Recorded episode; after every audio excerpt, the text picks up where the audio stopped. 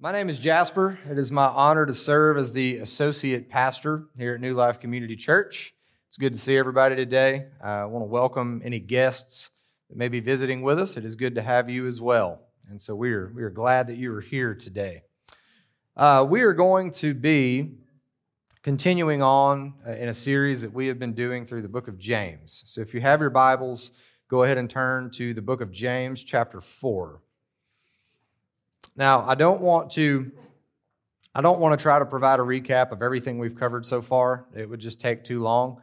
Uh, but I do want to remind you uh, that the book of James is a book that was written to Christians. It was written to Christians going through persecution, going through trials and tribulations. And so the book of James is very, very practical it was written uh, in a way to be taken and applied. It's not just a lot of heady theology and thoughts about life or, or even doctrine. It's, hey, this is what you should be doing as followers of Christ. If you say that you're a believer, you should be doing these things. And so this entire book is very, very practical.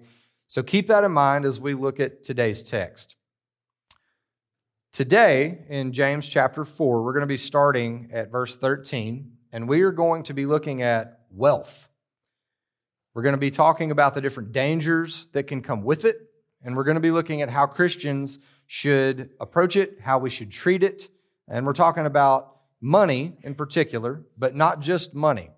It, it could be anything that the Lord has blessed us with. It could be uh, our time, our talent, our treasure. It could be all of those things, but particularly money. And this is addressed at or, or to wealthy people. It's addressed to people at the time that would be considered wealthy. So these warnings and everything we're going to talk about is particularly applicable to those who are wealthy, wealthier than the rest. So before we dive in, let me pray. I'm going to pray that as we do this that God speaks through his word. Amen. So let, let's pray. Heavenly Father, we thank you for today. And God, we are grateful to be gathered together in your house. Lord, we pray now as we open your word that you speak to us through it, that you open our eyes and our ears to hear what you would have us hear, that you pierce our hearts with your truth, and that when we leave this place, we can take what we've read and what we've learned and we can apply it to our lives. And so speak to us now as we read from your word. In Jesus' name, amen. Amen. So, again, James chapter 4, starting at verse 13. If you are able, will you please stand with me as we read from God's word? So, James chapter 4, starting at verse 13. Come now, you who say, Today or tomorrow we will go into such and such a town and spend a year there and trade and make a profit. Yet you do not know what tomorrow will bring. What is your life? For you are a mist that appears for a little time and then vanishes. Instead, you ought to say, If the Lord wills, we will live and do this or that. As it is, you boast in your arrogance. All such boasting is evil. So, whoever knows the right thing to do and fails to do it, for him it is sin. Come now, you rich, weep and howl for the miseries that are coming upon you. Your riches have rotted, and your garments are moth eaten. Your gold and silver have corroded, and their corrosion will be evidence against you, and will eat your flesh like fire. You have laid up treasure in the last days. Behold, the wages of the laborers who mowed your fields, which you kept back by fraud, are crying out against you and the cries of the harvesters have reached the ears of the Lord of hosts. You have lived on the earth in luxury and in self indulgence. You have fattened your hearts in a day of slaughter. You have condemned and murdered the righteous person. He does not resist you. You may be seated. So, there is a little bit of debate, but most scholars agree that this passage that we have just read, the end of chapter 4 and the beginning of chapter 5, is addressed to two different people groups. Okay, so the, the first part that we're going to look at, uh, chapter 4, the end of it, 13 through 17, is addressed to Christians. Okay? The second part, verses 1 through 6 of chapter 5, is addressed to non Christians. And we're going to talk about how we can know these things. But this is important to remember as we read these verses, talk about this, and look at how to apply it. So, there are going to be different applications to be made, but the theme here, like I've mentioned, is the sins of the wealthy, the dangers that come with it, how we should treat it, and so on. So let's dive in and take a look. So, right out of the gate in chapter 4, verses, uh, verse 13, James, in writing this book, typically typically, when he is addressing fellow Christians, will open with brethren or dear brothers or something like that. That's a way that you know he's addressing fellow Christians. But in here, in this, he opens with, Come now, you who say, and then dot, dot, dot. Now, this is opening with this, opening with, like, Come now, you who say this or that. This is a rebuke. This is James's way of scolding these people. This would be the same as if someone today told you, look here, now look here. You know, anytime a parent or a grandparent starts with that, you know you are in trouble. So if you hear the look a here thing, you know to pay attention. And that's exactly what James is doing. He's saying, come now, listen here. And, and then he proceeds to do what he's about to do. In the original languages, again, this would be a tone of rebuke. And he starts with this hypothetical scenario of going to such and such a city to make a profit. So the people he's addressing, these were wealthy business people, okay? They were good at making money. They were confident in their ability to make money, not, not just to do business, but to make a profit in doing their business, okay? So, so these were people that were really, really sure of themselves. And they're bragging about it. They're saying in, in this scenario that he lays out that, hey, we're going to go to such and such city, we're going to do some business and we're going to get rich. We're going to make a profit. Like it's done, it's in the books. We know this is going to happen. But he reminds them, you do not know what tomorrow holds. Your life is just a mist. Some translations say a vapor. A way of thinking of this is a puff of smoke. Okay, so you see it and then it just disappears. It's gone that quickly. Now, he has already pointed this out back in chapter 1, verses 9 through 11, he said, Let the lowly brother boast in his exaltation, and the rich in his humiliation, because like a flower of the grass, he will pass away. For the sun rises with its scorching heat and withers the grass, its flower falls, and its beauty perishes. So also will the rich man fade away in the midst of his pursuits. We also see this same idea expressed in 1 Peter 1 24 through 25 It says, All flesh is like grass, and all its glory like the flower of grass. The grass withers, the flower fall, falls, but the word of the Lord remains forever. And then one last one in Psalm 90, verse 10 The years of our life are 70, or even by reason of strength, 80. But yet their span is toil and trouble. They are soon gone, and we fly away. So we know that Scripture teaches us that life is short that it's just a mist, that we're here today and gone tomorrow. And James is saying, Who do you think you are? To assume that you're going to go and you're going to make profit and you're going to trade and you're going to do all these things and you're so sure of yourself. Who are you? You don't know any of that. You don't know that you're going to wake up tomorrow. You are not God. You're not omniscient. You're not all knowing. You're not all powerful. You have no idea what is going to happen tomorrow. And he points this out in verse 15. He tells them instead, you ought to say, if the Lord wills, we will live and do this and that. Now you notice he pointed out in that, if the Lord wills, we will live and do this and that. He could have just said, instead, you ought to say, if God wills, we'll go and we'll trade and make profit. But he threw in there, if the Lord wills, we will live. And he's pointing out to them that you are a mist, you are gone tomorrow, like that, life is over. And it's only by God's providence that you wake up each day. It is only by the grace of God that we wake up with breath in our lungs every day. And he's pointing this out to these people. Now, this is again how we know this verse, verse 15, that these were Christians. Because why else would they care about God's will? James is telling them, if you should say, if God wills, we'll go do this. Well, if they weren't Christians, they wouldn't care about God's will at all. He's reminding them that they should do nothing without considering God's plan, God's plan for their lives and His will. And then he really finally gets to the heart of the matter in verse 16. He says, As it is, you boast in your arrogance, and all boasting is evil. So here we have the root of the problem it's arrogance, it's pride. Another way to put it would be presumptuousness. These Christian business owners had taken their eyes off the Lord.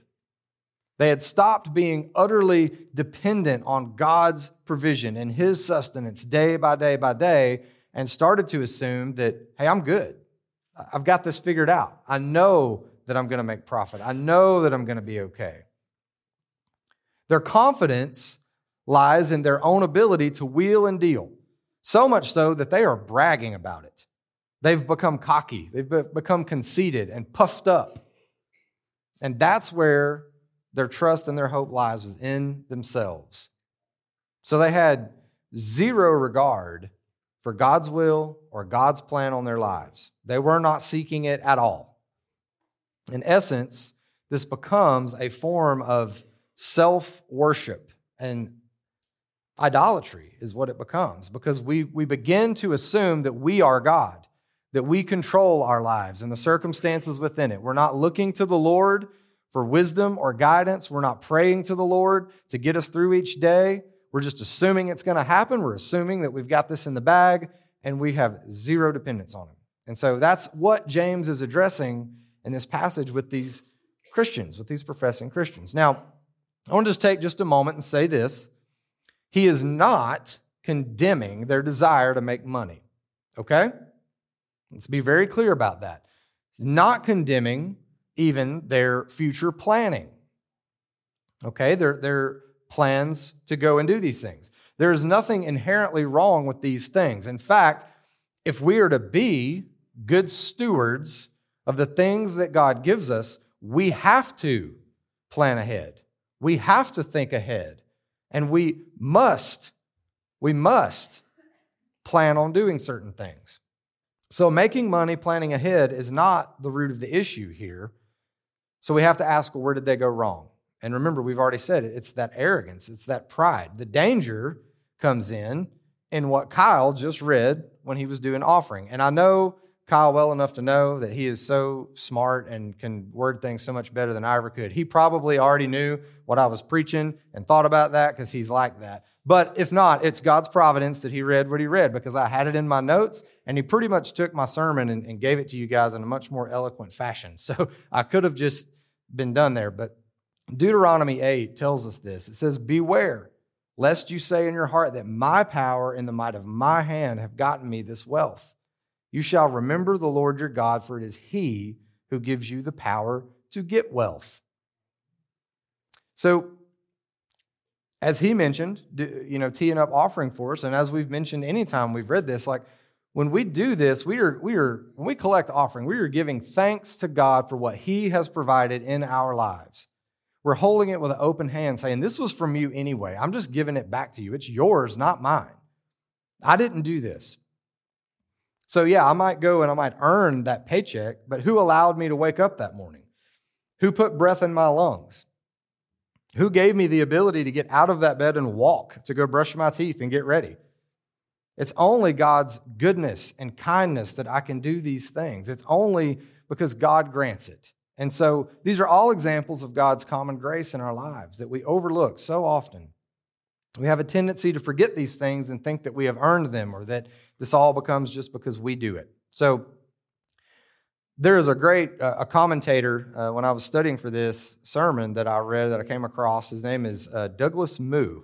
It's fun to say, and uh, so I'm going to quote him a couple of times. I want you to keep that in mind. So he says this: People not only leave God out of account in planning their lives, they brag about it as well, proclaiming in effect that their autonomy and independence from the Lord. That we begin assuming that we control the duration and direction of our lives And such an attitude is simply inconsistent with a Christian worldview. So when we do this, it becomes sin. James tells us this in verse 17 Whoever knows the right thing to do and does not do it, for him it is sin. We know that we are to always consider the Lord and His will for our lives. We are to depend on God daily. We are to be looking to God's plan and God's will for our lives, not just taking matters in our own hands. He's just told us this in verse 15. So to not do this is sinful. This is called a sin of omission, okay? We're going to get really technical for a minute. A sin of omission. So you have sins of omission and sins of commission.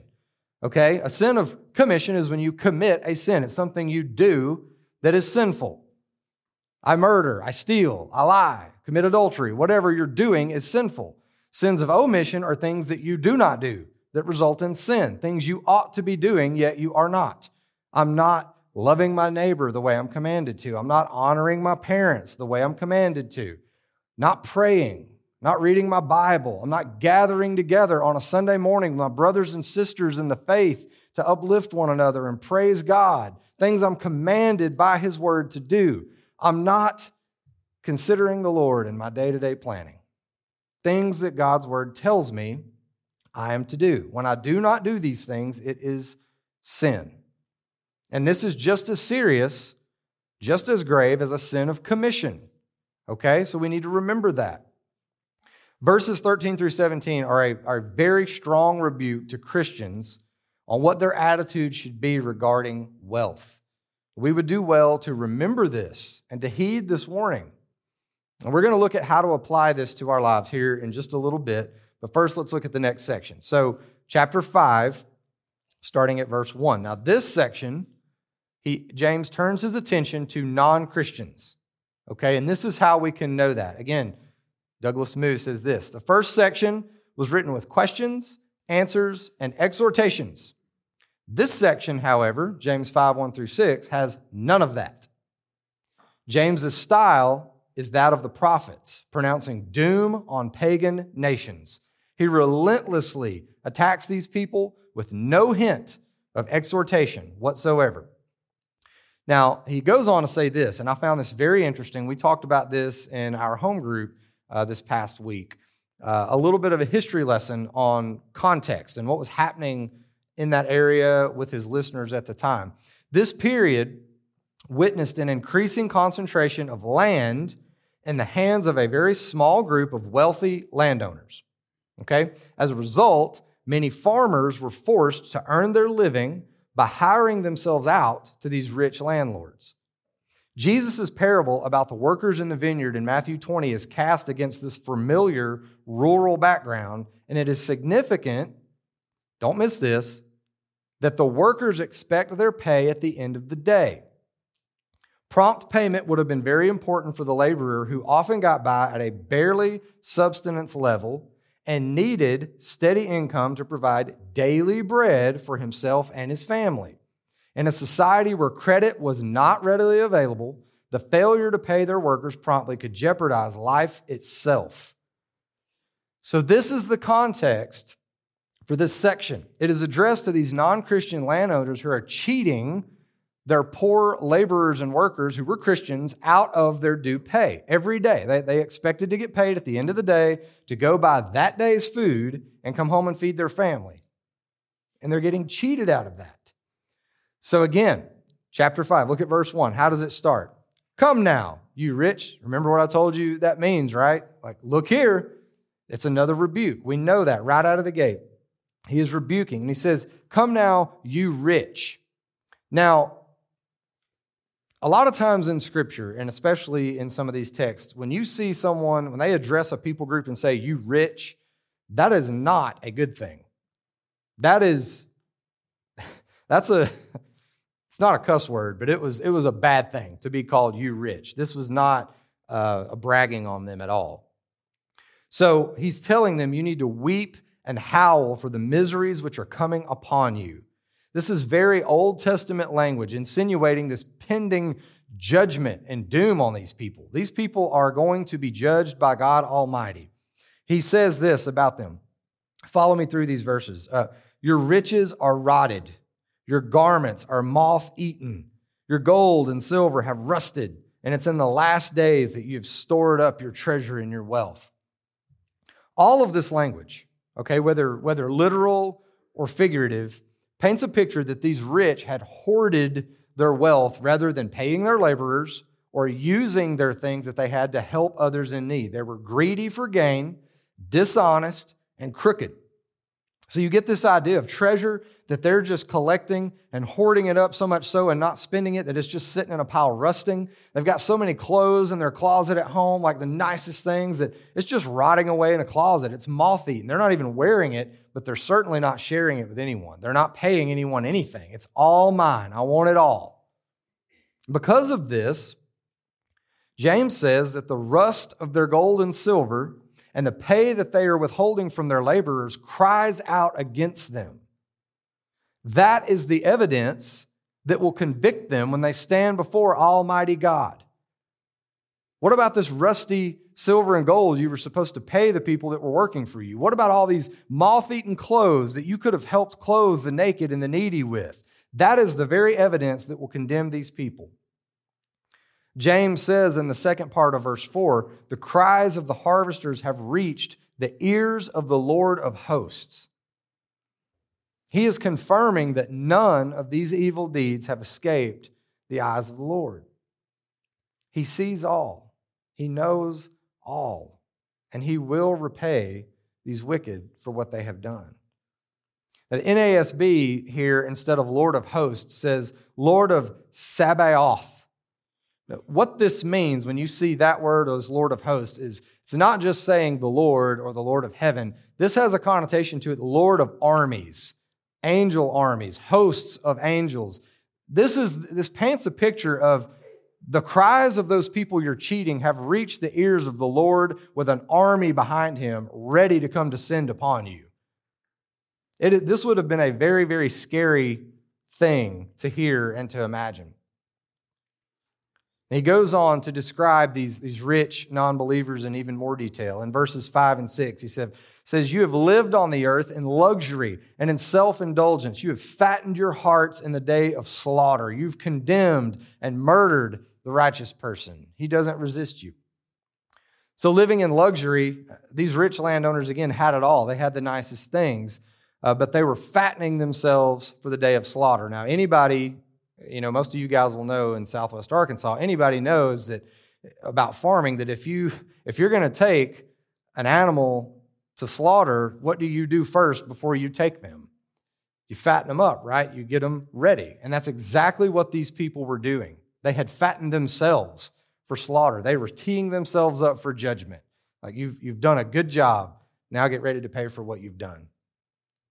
This is exactly what was going on here. Now, James points out that the, the poor and the righteous, they can't even defend themselves against these powerful landowners. They're helpless against these rich, arrogant landowners. They were innocent. They're being mistreated, their wages withheld to the point that they can't even provide daily food for their families. The result of this was often death by starvation. We've been reading through the book of Lamentations in our daily Bible reading, and, and we just came across a text the other day that shows how bad life can be when you're starving to death.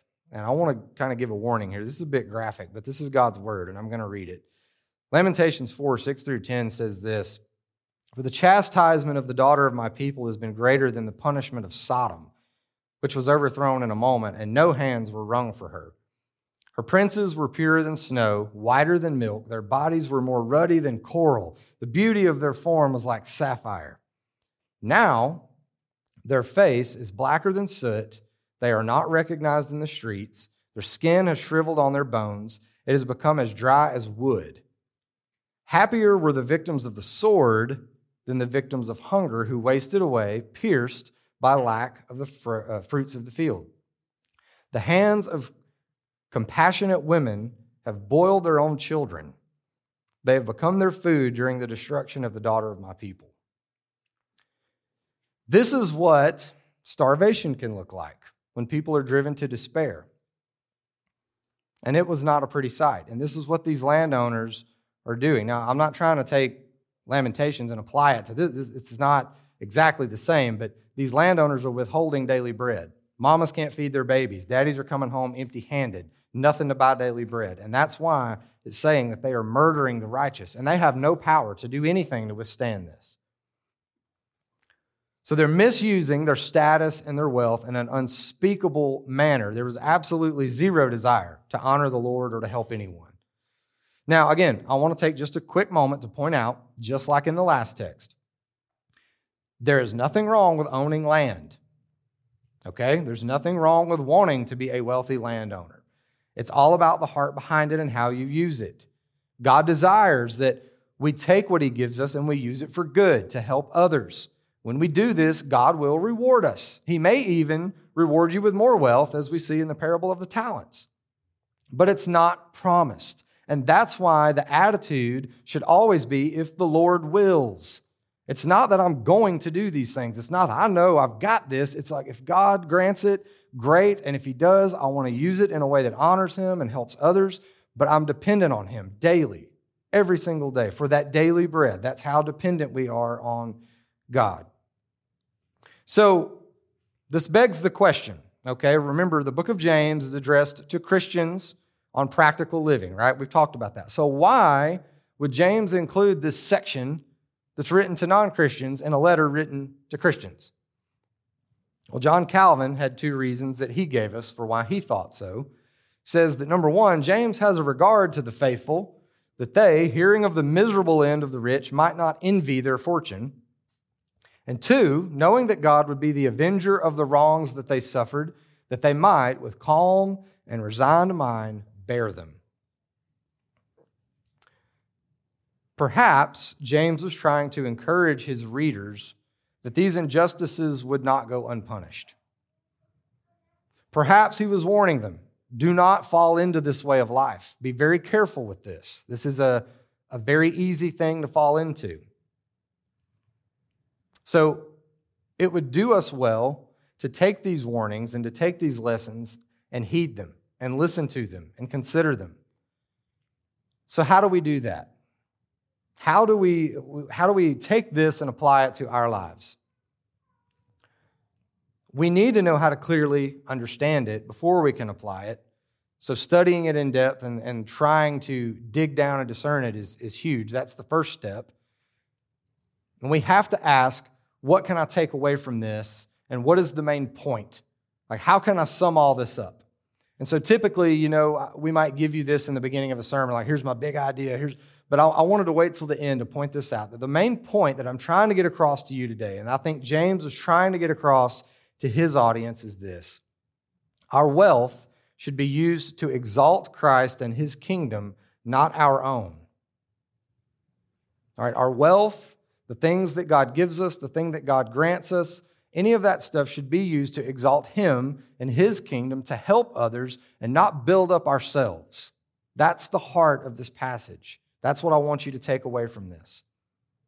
And again, your wealth, it could be money, it could be land, it could be your time, it could be your talents, your treasure. We, we say that a lot. Any of these things are God's blessings on our lives, and we can use them for ourselves, we can abuse them, or we can use them to honor the Lord and to help others and serve them. Because of what Christ did for us on that cross, we should love the Lord with all of our heart, soul, mind, and strength. He should be the source of our confidence, of our hope, of our trust.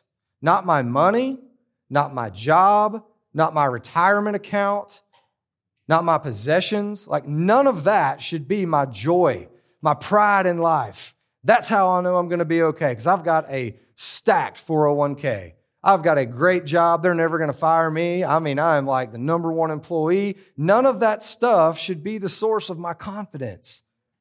That stuff can go away. But we, we've learned that over the last few years. Like it, just like that can be gone. My confidence my trust, my hope is in God Almighty, who holds me and keeps me every day. And whatever He wills, whatever His plan is, I'm going to heed that. I'm going to obey that. I'm going to submit to that.